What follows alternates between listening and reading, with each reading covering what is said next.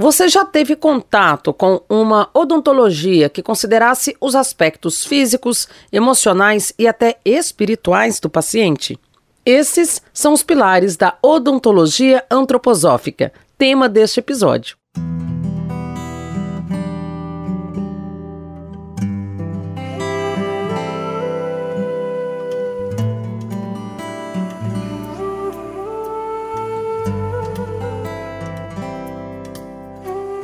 Se você está aqui pela primeira vez, seja muito bem-vinda, bem-vindo. Eu sou Priscila Mendes e este é o podcast da Laslo, essencial para você que busca mais saúde e bem-estar aí para o seu dia a dia.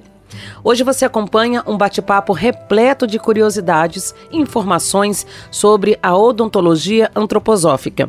Esta é uma abordagem que busca compreender a saúde bucal de forma holística, integrada. Ela prioriza a prevenção, o uso de materiais naturais e seguros e a inclusão de práticas integrativas e complementares no tratamento.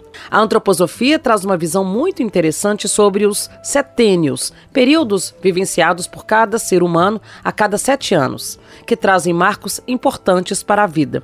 E dentro dessa perspectiva, existe uma correlação com o primeiro setênio, por exemplo, e a formação dos dentinhos de leite da criança. Pela visão antroposófica, existem ainda quatro elementos que regem o nosso comportamento e, quando em desequilíbrio, afetam a nossa saúde bucal. E quem traz todos os detalhes aqui pra gente é a mestre em odontologia e dentista ampliada pela antroposofia, Ana Paula Brunheira. Seja muito bem-vinda, doutora Ana Paula. Que bom ter a sua participação aqui hoje. Obrigada pelo convite, Priscila. Estou muito feliz de estar aqui conversando com você, conversando com gente que fala a mesma língua, né? Muito bom. Isso mesmo. É aqui sempre que possível a gente tenta trazer informações é, que possam de fato agregar, né, para que as pessoas tenham mais saúde, bem-estar, para que saiam do convencional e descubram novas possibilidades, né, dentro das práticas integrativas. Então, acho que é um tema super pertinente. E para abrir aqui o nosso bate-papo, eu queria que você falasse um pouquinho também da sua trajetória, o que, que te levou a buscar nas práticas integrativas, na antroposofia, uma nova forma de praticar a odontologia. Muito bem. Antroposofia significa conhecimento do ser humano.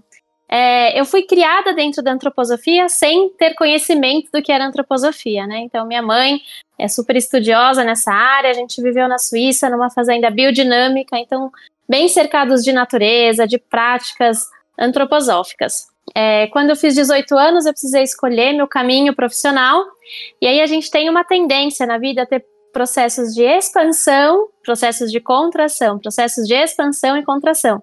Até tem uma, uma frase que eu falo para meus pacientes: a gente acha que a gente quer encontrar o equilíbrio, que o equilíbrio é reto. Reto é a morte, né? Onde não tem mais batimento cardíaco. A vida é uma montanha russa, são montanhas e vales, montanhas e vales. Então, me formando aos 18, eu falei, eu não quero saber nada de antroposofia, de coisa natureba, eu quero conhecer o mundo, eu quero pegar um microscópio, ver uma célula, eu quero entrar numa faculdade super específica, então vou fazer Unicamp, vou fazer um mestrado em física, fui para a Bélgica, então estudar tudo aquilo que era cientificamente comprovado, é, fisicamente, o que acontecia, o que era comprovado pelos meus olhos.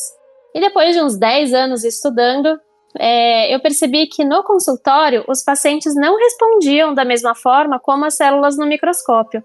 Que então esse paciente, além do corpo físico, então além das células dele, tem alguma outra coisa, alguma outra química que rege a saúde dele. Aí eu pensei, nossa, eu acho que aquele negócio de antroposofia que eu vivi minha vida inteira agora vai fazer sentido. Então eu busquei estudar de novo é, a antroposofia agora com outro olhar. Então, vivi a antroposofia lá nos três primeiros setênios, nos primeiros 21 anos de idade. Neguei a antroposofia e depois voltei para estudá-la e para entender bem profundamente, de outra forma.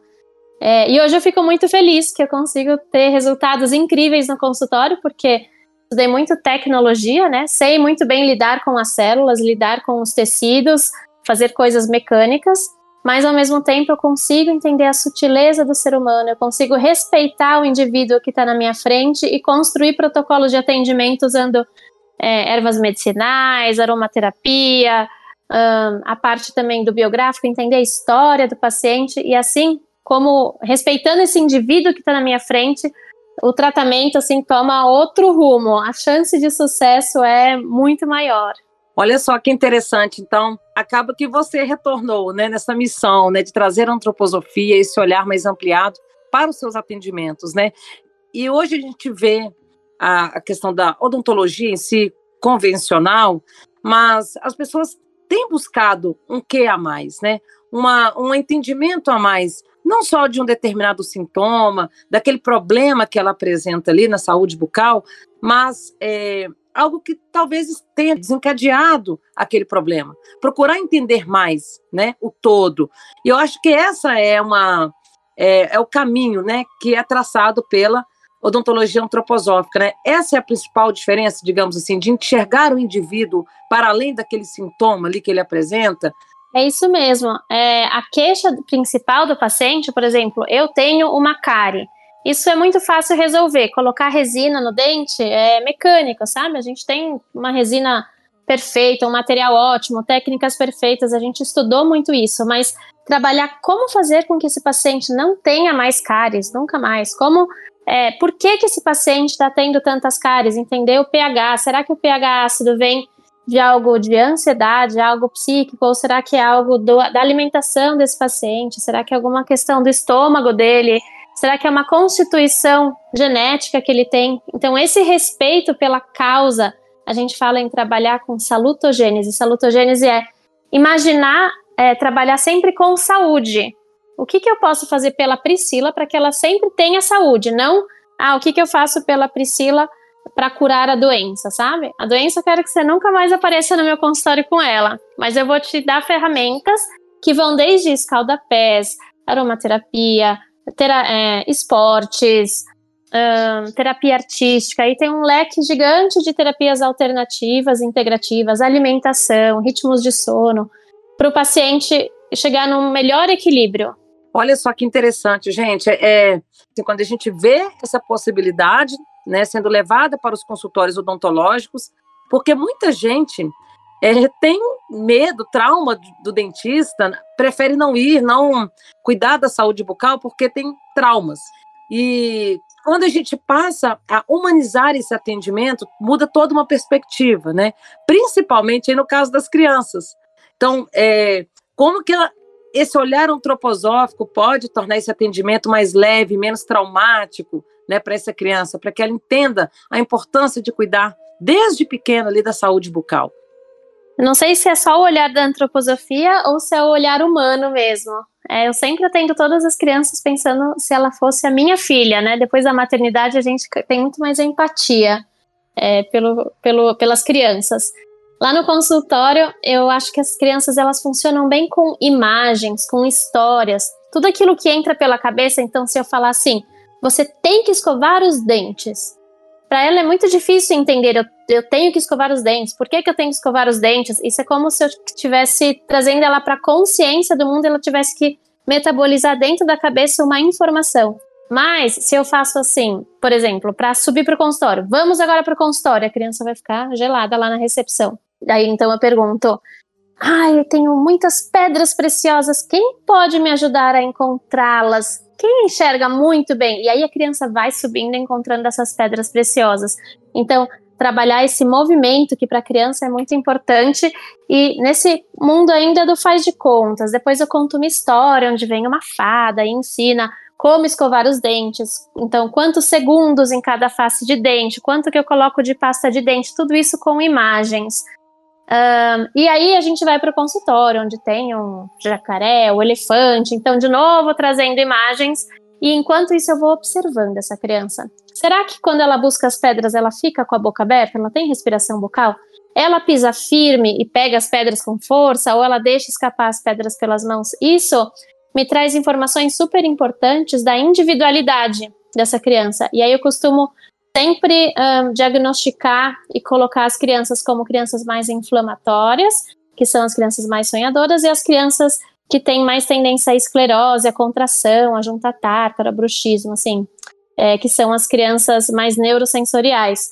E a partir também desse diagnóstico do tipo constitucional, como essa criança, eu posso orientar os pais é, o que fazer para ter saúde, sabe? Ó, essa criança tem uma tendência a ter bruxismo por ser neurosensorial, então vamos fazer uma massagem nos pés com óleo de calêndula, é, vamos fazer um conto curativo. Tem um livro que eu adoro dar para os pais que chamam Histórias Curativas para Temperamentos Desafiadores, da editora antroposófica. Então, falo, vamos escolher esse conto para trabalhar um pouquinho esse medo, esses pensamentos que não saem da cabecinha dessa criança que é mais neurosensorial, que é uma criança mais do pensar. E vice-versa, na outra criança também. Então, um tratamento bem global, onde a gente fala muito de dente, de como cuidar de dente, mas também muito da criança, desse indivíduo e como ter saúde para esse indivíduo que está na minha frente, que é único.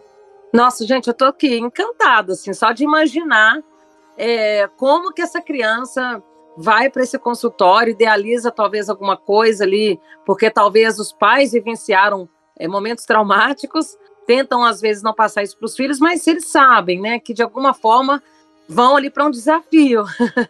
e aí chega, se deparam com esse acolhimento, que é tão importante, né? O acolhimento é tudo, traz segurança, traz o afago, a atenção. Então a criança ela deposita ali a, a confiança naquele profissional que está direcionando, né? Então eu acho que isso é muito importante, porque é, é para a vida toda que você leva. Eu lembro quando criança que eu tinha pavor e tenho até hoje do barulho do motorzinho do dentista, né? E ali eu chegava, a minha mão gelava, suava frio porque eu já tinha medo. E, e tudo isso está tá muito interligado, né? Da maneira como você é recepcionado, como você, como o dentista vai direcionar esse tratamento. Olha que, que mágico, eu posso dizer, né? Incrível esse tipo de atendimento quando ele é oferecido, quando a criança tem a oportunidade, né, de ter acesso. Ah, faz valer muito a pena, porque eu penso num adulto traumatizado pro resto da vida, né? É muita responsabilidade eu atender uma criança. Duas colocações. A gente não usa mais motorzinho, então esse barulho. Gente, que tudo! Que bom! Não te pertence mais, as restaurações no consultório são feitas com laser, então, apesar da antroposofia, de todo esse lado holístico, eu também gosto muito de tecnologia, né? Daquilo que é, traz conforto para o paciente. Sim, muito bom. E a outra questão bem importante é que é comprovado, né, cientificamente, que quando a gente tem medo, a gente ativa aquele sistema adrenérgico, onde os meus batimentos cardíacos ficam mais fortes, a minha mão fica gelada porque o sangue fica mais concentrado é, na parte que eu preciso respirar e que eu preciso mexer os músculos, não tanto nas extremidades. E a minha sensibilidade para dor fica muito mais aguçada. Então eu fico naquele processo de luta ou fuga, onde eu preciso a qualquer sustinho reagir com um baita, né? Se a pessoa me encostar, eu já ai, pulo e, e parece que tá alguém está me machucando muito. Então, não é, é, frescura um paciente que tem medo achar sempre que está doendo mais, sabe? De só ligar o motorzinho, às vezes já falar, tá doendo. Porque você tá com esse sistema adrenérgico ligado, e aí você fala, meu Deus, onde estou? Nesse lugar, é, os óleos essenciais funcionam muito bem, né? Porque eles ativam o nosso sistema límbico e eles conseguem alterar alguns processos fisiológicos, tanto de humor quanto processos fisiológicos mesmo desse sistema de luta e fuga, de trazer de novo um pouco mais de relaxamento, um pouco mais de calma. Falando alguma coisa pequenininha, né? Às vezes só um difusor ou só um, um cheirinho ali para o paciente já melhora a sensação de dor desse paciente. Quais óleos essenciais, né, no caso, doutora Ana Paula, é, principalmente em crianças, né, que é um público que a gente tem que ter um pouco mais de cuidado, que geralmente, né, você administra com mais segurança, né, que traz bons resultados assim nessa questão de acalmar, trazer ali, né, uma a, a sensação de tranquilidade. Ah, eu gosto bastante do queridinho de todos que é a lavanda, né? A lavanda já tem muitos estudos falando sobre esse essa capacidade que ela tem de acalmar. O legal dos óleos essenciais, que eu sempre busco passar para os pacientes, é que ele funciona como aromaterapia, que é essa questão do sistema límbico, de alterar é, nossos processos fisiológicos e a nossa ansiedade, o nosso humor. Mas também tem outros óleos que funcionam como fitoterápicos, né? Como, sei lá, melaleuca, copaíba. Então, um machucadinho, alguma coisa assim. Eles bem diluídos também podem ser é, aplicados como fitoterápicos. Mas tem várias outras técnicas integrativas que eu adoro. Às vezes o toque, né? O óleo essencial, mas eu segurar na mão, principalmente dos pacientes adultos, porque as crianças, elas não vêm com medo, elas vêm felizes, elas vêm pulando, elas querem mais, elas querem brincar mais, elas nem estão percebendo o que está acontecendo. O mais difícil é o adulto que já traz sempre para a consciência, que sempre está com ali com o batimento acelerado, com o, as mãos frias. Então, esse adulto que eu preciso é, trabalhar mais com a questão do medo. E hoje também, né, alguns consultórios já têm incluído, né, a sedação, né, uma leve sedação também para aliviar um pouco desse dessa tensão, né? E o paciente às vezes ele passa pelo tratamento ali é quase que dormindo, né? A gente tem a sedação com óxido nitroso, que é uma sedação consciente, que é uma sedação que não tem efeito colateral nenhum, que depois que você tira o aparelhinho em três segundos, você pode dirigir, não precisa vir acompanhado. E tem a sedação também assistida, que é a sedação na veia, que você capota e não lembra nada do que aconteceu. E aí eu também respeito o paciente, né? Eu sempre falo, não tem, vamos fazer com sedação. Não, não é sempre que a gente consegue trabalhar esses traumas do passado. Vamos apagar e em três horas você faz canal, extrai dente, resolve a boca inteira e pronto. E sai feliz dali, se sentindo realizado. Porque tem pacientes que ficam 10, 20 anos sem cuidar dos dentes com medo de dentista. Imagina quanto isso não prejudica a saúde do corpo todo, né? Então tem que resolver. Com certeza. Hoje a gente tem visto, né, que é, essa questão do cuidado com a saúde bucal é essencial porque atinge todo o nosso corpo, né? A saúde começa pela boca, né? Então, desde aquilo que a gente come, né, e a nossa higienização também. Então a gente sabe hoje que às vezes uma simples ferida na gengiva ela pode trazer problemas aí muito sérios, né? Então é importante a gente ter esse cuidado, esse olhar mais atento para a nossa saúde bucal, né? O menor sinal ali de que de uma dor que seja, porque a dor eu acho que já está é o alerta máximo, né? A dor é o corpo pedindo socorro. É até interessante que um desses meus estudos super científicos e clínicos, que é, foi em periodontia. Fiz um mestrado em periodontia em Campinas. E aí a periodontia são as doenças da gengiva e elas estão super ligadas à saúde sistêmica. Então, pacientes com diabetes, a sua glicemia pode aumentar por é, se você tem uma inflamação, uma infecção gengival. Pacientes com alguma questão cardíaca, endocardite bacteriana que leva à morte, né? É, além de coisas. Então, estou falando dos piores, mas nós mesmos, assim, jovem, saudável, né, Priscila? Nossa cara. É, dependendo dos cuidados que a gente tem com a higiene bucal, que podem até ser cuidados exagerados, por exemplo, se eu uso produtos muito químicos, com muito antibiótico, com muita clorexidina, eu causo uma disbiose na minha boca, acabo matando as bactérias boas e as bactérias ruins também. E aí essa desbiose vai para o meu intestino e quando eu vejo eu estou tendo uma absorção de nutrientes super ruim, eu estou é, ficando obeso ou eu não estou conseguindo dormir direito, eu estou me sentindo cansado porque eu estou com desbiose, eu não estou com bactérias é, boas e ruins em equilíbrio. Uh, então, também tomar bastante cuidado é, com, essa, com esse equilíbrio das bactérias no nosso corpo, né? Ah, com certeza. Isso é muito importante também. Doutora Ana Paula, é, a antroposofia também traz uma visão muito interessante, né, que é dos setênios vivenciados aí por cada ser humano. Então, é, ainda falando sobre essa perspectiva infantil, o primeiro setênio aí de 0 a 7 anos de idade, no aspecto né, da formação dentária, é, traz uma relação dos dentes de leite né, e da importância também de estimular a criança com os trabalhos manuais, o artesanato em si. Né? Então, queria é, que você explicasse um pouquinho sobre essa correlação, a importância do desenvolvimento, né, motor, o que que isso é, tem a ver com a formação dos dentes, por exemplo, os dentinhos de leite? Ah, isso é muito lindo da antroposofia. É, a gente estuda muito desenvolvimento infantil, porque no fundo o desenvolvimento infantil está relacionado a essas mudanças no corpinho da criança. Eu tenho uma imagem que eu adoro colocar, que é o dente de leite, o dente permanente, que é o dente que vai ficar para sempre na boca, sendo formado entre as raízes do dente de leite. Então, como se esse dente de leite estivesse gestando o dente permanente. É, o dente de leite ele é formado na fase embrionária, então quando a criança ainda está no útero dos pais, da mãe. É, então ele traz muito uma característica genética, uma característica herdada. A gente pode ver que dentes de leite não são muito diferentes entre, entre as crianças, né? Não existe um, é, crianças de três anos com os dentes, nossa, esse daqui o dente é muito amarelo, esse daqui o dente é muito para frente. Eles são aqueles mentexinhos bem arrumadinhos. Tem uns que são um pouco mais separados, outros mais juntinhos, mas não são tão individuais quanto os dentes permanentes. Quando surgem os dentes permanentes, a gente fala: essa é a Júlia, essa é a Ana, essa é a Priscila. Então, nossa, os pais até ficam assustados. Doutor, o dente tá vindo muito grande. Ah, o dente tá vindo manchadinho. O dente tá vindo com serrinha na, pro, na ponta. Porque cada ser humano tem uma dentição única. Isso faz até com que a gente consiga é, fazer o reconhecimento do ser humano pelos dentes.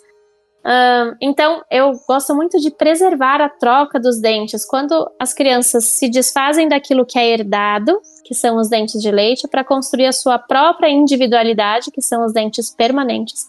Eu gosto que isso aconteça de forma natural. Que a criança, de repente, né, fique lá com o dentinho mole, tá doendo um pouquinho, ai, não consigo morder um sanduíche, mas caiu. E que alegria quando ele cai na mão da criança e a criança vai mostrar para todo mundo que o dentinho caiu, né? Que alegria em eu ter conquistado essa troca dos dentes. É verdade, eu tenho um filho aqui de sete anos e tá bem nessa fase. Ai, que linda. Aí começa aquela troca, e eu espero cair. Aí ele fala: Mamãe, eu tô com medo, e se sangrar? Eu falo, deixa natural, deixa que ele vai cair sozinho. E eu mostro o dentinho, eu falo, olha, filho, você está crescendo. E aí a gente sabe que tem uma formação de personalidade ali também, né? Nesses sete primeiros anos. E os dentes mostram muito essa personalidade, né? Eu acho isso muito interessante. Os temperamentos, eu sempre relaciono os dentes aos temperamentos. Eu falo, ah, o colérico às vezes tem um queixo um pouquinho mais para frente, como se quisesse conquistar o mundo. Melancólico, uma mordida mais profunda. Sanguíneo, às vezes, uma respiração bucal, fleumático pode ter um diastema. Ah, a antroposofia é linda, tem um monte de, de coisas legais para a gente estudar junto, para a gente conversar. Que interessante essa questão da formação. Você olha já uma, uma certa projeção da mandíbula, né? E, e aí a gente não imagina, né, que esteja interligado essas questões de personalidade. Olha só, é muito incrível. Sim, a nossa postura está ligada à nossa é, individualidade, ao nosso temperamento, né? Eu estufo o peito para frente, o jeito que minha coluna encaixa, o jeito que, né, o jeito que meu corpo vai se desenvolvendo é diferente do que se eu ando sempre tímido e com os ombros arqueados para frente.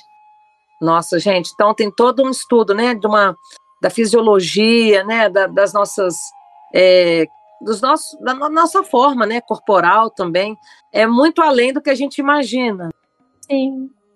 E identificar isso é, identificar isso o quanto antes possível, desde identificar o tipo constitucional, né, se a criança é mais para fora ou mais para dentro, ajuda bastante, porque não é que é ruim ser para dentro ou ruim ser para fora, ou é bom ser colérico e ruim ser sanguíneo.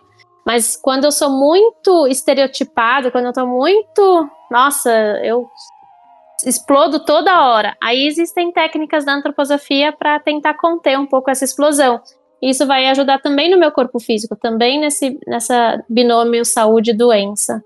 E tem uma relação também, doutora Ana Paula, entre os quatro elementos, né? Terra, água, fogo e ar, que regem né, o nosso temperamento. Você falou um pouquinho dos temperamentos. É, e quando em desequilíbrio, né, um desses elementos aí que influenciam na nossa saúde bucal. Sim. Quais as patologias, por exemplo, né, que podem se observar no desequilíbrio né, de algum desses elementos? Sim, a gente relaciona sempre a água ao temperamento sanguíneo. Não, a água ao fleumático, desculpa. A terra ao temperamento melancólico, o ar ao sanguíneo e o fogo ao colérico. É, eu posso pensar nesse melancólico, por exemplo, que é uma pessoa alta, comprida, mas com os ombros arqueados para frente, que parece que a terra puxa ele para dentro, sabe? Ele é uma pessoa mais sobra, uma pessoa menos risonha, muito estudiosa, muito profunda muito parecida com o mineral. E aí, quando eu olho a boca, ela tem os dentes bem formados, ela tem sempre uma tendência a apertar os dentes, não é o bruxismo, igual o colérico tem, que fica rangendo os dentes de um lado para o outro, mas é travar os dentes mesmo e cerrar a boca e ficar apertando. Tem uma tendência também a parte superior cobrir muito a parte inferior, algo bem pesado mesmo. Então é um excesso de reino mineral. E aí, com esse paciente, a gente pode falar, ah, tomar um pouquinho de mel pela manhã, para dar um pouco mais de leveza, comer frutas doces. Um, que mais? Fazer massagem com óleos que tem flores que gostam do sol, como camomila, calêndula, girassol. Hum, que mais que eu gosto do, pro melancólico?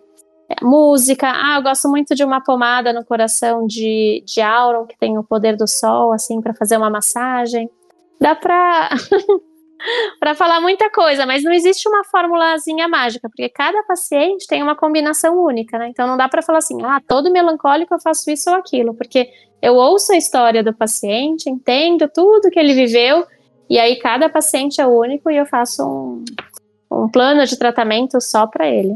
Olha, é isso que é interessante, né? Porque é, é, é a individualização no atendimento baseado né, nas peculiaridades, na história de vida, na biografia, né, como gosta de falar antroposofia, na biografia daquele indivíduo. Exatamente, a biografia, eu ouço toda a biografia do paciente antes de come, antes de olhar a boca, eu fico uma hora ouvindo quem é esse paciente que está na minha frente, a história dele, né? É eis o diferencial, né, doutora Ana Paula? Agora, é, no aspecto prático, assim, é, no uso dos materiais no consultório, os produtos né, é, para cuidados da saúde bucal, é, na grande maioria naturais, como que é, é a utilização né, desse material? Sim, como a gente confia muito no ser humano, a gente usa muito também a natureza, entende que a natureza interfere na nossa saúde, todos os tratamentos e todos os materiais precisam ser biocompatíveis, então não podem causar efeitos colaterais, efeitos tóxicos ao nosso corpo.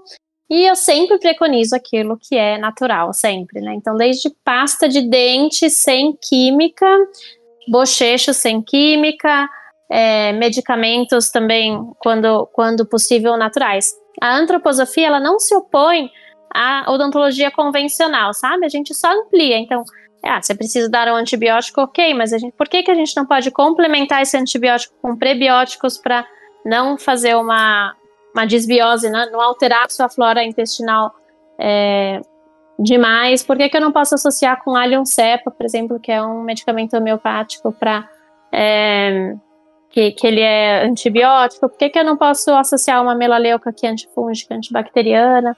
Então, sempre associo a tratamentos naturais também. Preconizo tratamentos naturais. E, e, assim, e sobre o dente ciso, muita gente tem dúvidas, né? A antroposofia tem é, algo em específico a respeito do, dos dentes né, cisos? Tem pessoas que precisam é, extraí-los, outras não, enfim, né? Depende de cada caso aí. Mas tem alguma ligação também com essa questão de temperamento, personalidade? É, isso é bem individual, mas tem uma história bem bonita do dente do siso, que ele é o último marco da nossa diferenciação e da nossa individualização. Então, depois da maturação sexual, que vem o dente do siso para falar: pronto, agora esses, essa criança, né, esse jovem, está pronto para enfrentar o mundo. Ele já é o último, a última mensagem do nosso corpo falando: ó, agora foi tudo formado. É, quando o dente do siso. Aí tem várias questões bem importantes para serem faladas que acho que não caberia de tempo falar aqui. Mas o ser humano vem perdendo o espaço do, da boca, né? Então vem perdendo o espaço para que o dente do siso caiba na boca. Um por causa da nossa alimentação, por várias outras questões que a antroposofia gosta de falar. É, então, muitas vezes, anatomicamente, eu acho que é um dente bem importante, mas às vezes ele está atrapalhando. Então, ele machuca o paciente porque o paciente não consegue higienizar, ele está reabsorvendo a raiz de um outro molar é, porque ele está encostando, ele está causando um processo de infecção na gengiva. Então, quando esse dente ele não é mais um dente que faz parte do organismo saudável, daí eu indico a extração, sim. E a extração vai ser toda baseada também em medicamentos todo o protocolo convencional, mas também medicamentos é, verso para ser falado, medicação natural para ser tomada, e aí né, tem esse, esse pequeno diferencial. É, outro dia eu até li uma matéria falando sobre a questão né, da odontologia é, biológica é, e falando sobre essa questão do, do, do, dente do siso, da importância de fazer um preparo meses antes né, de, uma, de uma extração, se for o caso. Né? Ou seja, preparando aquele organismo, desintoxicando, fazendo um detox mesmo, para que tenha um resultado né, efetivo e que não gere depois é, problemas. Né? Parece que forma-se é, uma bolsa de gordura e essa bolsa futuramente pode causar inflamações né, silenciosas no organismo e que podem afetar todo, todo um equilíbrio né, do nosso organismo. Sim, são os nicos, né? Que seriam esses lugares de que ficam um restinho de bactéria, um restinho de tecido orgânico dentro do osso. E aí fica um processo inflamatório lá, persistente por anos, e o seu organismo tentando lutar com ele, contra ele, você gastando energia com isso. É, eu gosto bastante de fazer o preparo do, do, paciente, e dentro da antroposofia a gente é uma também uma ciência espiritual, né? Então eu acho que essa parte uh, dos nossos sentimentos, ele, ela importa muito no pós-operatório, por isso que uma semana antes eu passo um, um verso de autoconfiança, né? Acreditar que esse é um procedimento, um procedimento que vai dar certo. Então, trabalhar também com essas forças do nosso corpo, é, que são a mais do que o corpo físico, só daquilo que a gente vê, daquilo que a gente palpa, daquilo que a gente mede. É, isso é muito importante também, né? A fé, a confiança, são sentimentos nobres, né? Que se cultivados é, nos ajudam a superar. Trabalhar nessa confiança, essa gratidão, a fé, o espiritual como um todo, independentemente de religião, é, nos eleva né, e nos permite caminharmos assim de maneira mais segura, é, nos promove mais autoconhecimento, autoconfiança, eleva a nossa autoestima. Então é muito importante né, esse lado também. Sim. Outra dúvida, doutora Ana Paula, que deve ser comum aí, principalmente na fase mais madura, né, dos 40 anos, a partir dos 40 anos, que muitas pessoas começam a notar é como se fosse um apinhamento dos dentes, né? Eles vão é, criando menos espaços, às vezes, na frente, é, vão se sobrepondo, e ali você que não tinha antes um problema, né, que, que fosse é, necessário de tratar com um aparelho ortodôntico, um, de repente um alinhador, e hoje apresenta, né, nessa fase mais madura. É, isso é por conta mesmo da idade? Tem uma explicação também dentro da antroposofia? Fisiologicamente, a gente fala que o apinhamento dental são as rugas da boca. Então, sem pensar em antroposofia, já é um processo natural do nosso corpo fisiológico. A gente é, tem esse processo de expansão, taraná, tô crescendo, tô, tô, tô, tô, tô vital, tô cheia de saúde, de repente parece que a nossa pele fica com menos viço, né? vai perdendo água, vai perdendo colágeno, o nosso rosto pode ir murchando também, e a gente vai é, até o, o caricato de uma bruxa seria o nariz encostando no queixo. A bruxa dos contos de fada, a gente fala, que seria uma pessoa bem mais velha, e esse, essa caricatura dela mostrando essa contração, esse apinhamento, né? Esse, esse movimento de fechamento do rosto. É, e dentro da antroposofia a gente fala muito que as forças do, do pensar consomem as forças etéricas. Nossa, socorro, o que, que ela está falando? Quanto mais consciência a gente tem, quanto mais a gente pensa, mais a gente rouba a vitalidade do nosso corpo. Então, se eu estudo a noite inteira, a tendência é eu ficar no outro dia com olheira, com a pele mais branca, menos vitalizada. Então, quanto mais eu envelheço, mais consciência, mais tempo pensando eu fiquei. E esse pensar vai consumindo a minha vitalidade, vai consumindo esse elemento água, que antes era super em abundância. Se eu vejo um bebê, tem aquelas bochechas gordas, né? Aquele vermelhinho bem gostoso, eu falo, nossa, é pura vitalidade isso. E aí, com o tempo, a gente vai perdendo essa vitalidade, porque a gente pensa tanto que a gente endurece demais. A gente endurece desde o nosso jeito de pensar, então não fico mais tolerante tanto ao pensamento dos outros, né? quanto o nosso rosto também, a nossa, nossa arcada dentária também vai fazendo esse processo de contração. Aí, junto com a alinhadora, a gente pode pensar em aquarela, que é uma terapia artística que trabalha a expansão. Pode trabalhar muito em exercício físico, massagens relaxantes. Aí, cada história precisa de um acompanhamento especial. Nossa, doutora Ana Paula, assim, eu estou encantada e tenho certeza que quem estiver escutando esse podcast vai falar, gente, eu quero isso para mim, para minha vida traz muito mais leveza. Você encara é, essa, essas questões com a saúde bucal de maneira muito mais tranquila, mais fluida. Uma simples música, né? Quando a gente vai ao consultório do dentista, ele coloca ali uma música relaxante, já te traz muito mais é, serenidade, você já é, relaxa. Então quebra um pouco dessa rigidez, né, que muitos é, levam para dentro do consultório. Sim. No final, os pacientes viram grandes amigos. Acho que ninguém mais aceita ser tratado só como um, um corpo, né?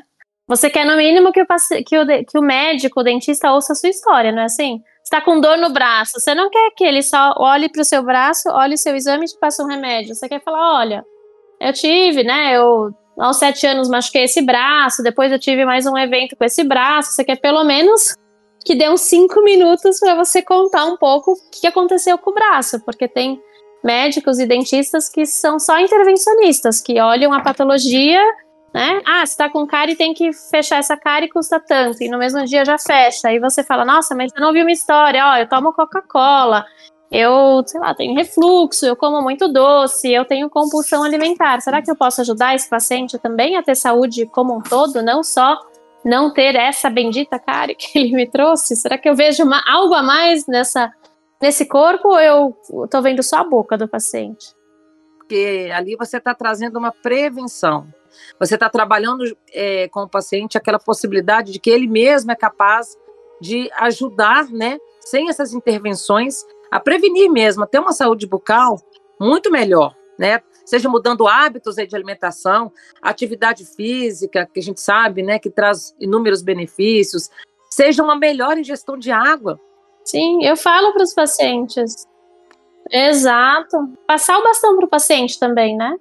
Saúde, ela é integrativa. Eu te dou saúde e você também. Olha, eu acho que isso permite também que o paciente ele seja protagonista dentro dessa questão de, do cuidado, do autocuidado, né? Não é só, como você diz, passar o bastão para o dentista. Problema resolve para mim. Não, e o que, que eu posso fazer para evitar novos problemas?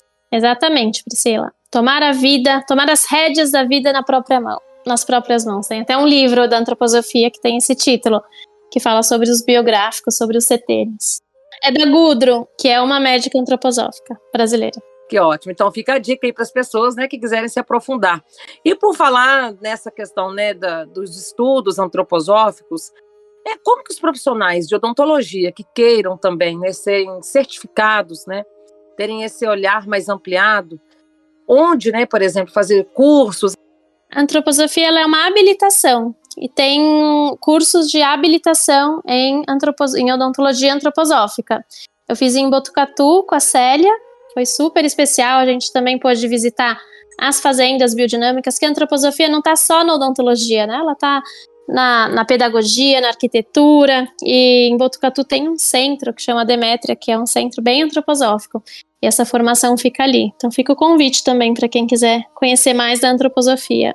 É, gente, é uma experiência muito linda, né? Eu pude sentir isso aqui só no, no tom, né, da sua voz, da sua explicação e creio que abre novos horizontes aí para os profissionais e para os pacientes também. Acho que vale muito a pena, porque hoje, é como você disse, as pessoas estão mais críticas, buscam algo a mais, não querem ser tratadas apenas como números dentro de um consultório, é, em uma anamnese básica que talvez você faça ali, perguntando se tem alguma alergia, se toma algum medicamento, se tem pressão alta, alguma doença congênita, enfim, é, é, é trazer todo esse olhar e entender que cada paciente traz uma história, e traz a necessidade de um tratamento ali individualizado. É isso mesmo, Priscila. É o que me move todos os dias. Poder transformar histórias. É o seu Ikigai, né? Por, o porquê de levantar da cama todos os dias e qual o propósito, né? Exatamente. Doutora Ana Paula, eu quero agradecer a sua participação aqui. Trouxe né, informações incríveis, né, maravilhosas aqui para gente e muitos insights aí, creio eu, tanto para profissionais quanto para as pessoas, né, que também buscam mais saúde, mais equilíbrio, viver com mais harmonia, né, bem-estar no dia a dia. Então, as pessoas cada vez buscando mais essa qualidade de vida. Então, parabéns por este trabalho tão lindo, né, por essa dedicação e que mais profissionais como você, né, se perpetuem aí pelo mundo, porque a gente está precisando tanto, né, dessa empatia, desse olhar mais amplo ah, obrigada, Priscila. Agora vou ficar me achando o resto do dia com aquele sorriso, aquele olhar brilhante, sabe? Eu convido também vocês a me seguirem no Instagram, doutora Ana Paula Brugnera. Ela tem, eu converso bastante sobre antroposofia, dou dicas de tratamentos naturais, falo um pouquinho do meu dia a dia. Ótimo. Então, quem quiser conhecer o trabalho da doutora Ana Paula, vamos soletrar, doutora Ana Paula, para as pessoas, né, que quiserem te procurar. Esse sobrenome é difícil, né? Sobrenome italiano. Doutora Ana Paula, até aí foi tranquilo. Aí vem Brunhera, B-R-U-G-N-E-R-A. Ah, perfeito. E a gente também costuma é, colocar o perfil é, na descrição do podcast. A gente sempre é, também nas redes sociais da LAS, para que as pessoas também que tenham interesse possam conhecer, né? O nosso é, entrevistado, nosso participante aqui. Doutora Ana Paula, mais uma vez, obrigada. Sucesso aí na sua jornada, na sua caminhada, com essa missão maravilhosa. Obrigada mais uma vez, Priscila. Um abraço para você. Tudo de bom. Abraço. Tchau, tchau. Você ouviu a mestre em odontologia, Ana Paula Brunheira, trazendo um pouco desse olhar da antroposofia para as questões da saúde bucal. Se você gostou deste conteúdo e acha que pode ser útil para alguém, aproveite e compartilhe. Informação é poder. E você também pode avaliar o Sintonia Aromática aí na plataforma de sua preferência. Estamos no Spotify, no Deezer, no Amazon Music e também no Google Podcast. A sua opinião é muito importante aqui para gente. Se você deseja conhecer mais do universo Laszlo e de tudo que ele oferece para o seu bem-estar, você nos encontra no Instagram e no Facebook pelo perfil laslo.oficial. Você tem acesso a dicas, promoções, lançamentos e muito mais. Eu fico por aqui. Agradeço a você por esta conexão, por estarmos sintonizados nessa jornada. Um beijo e aquele abraço aromático.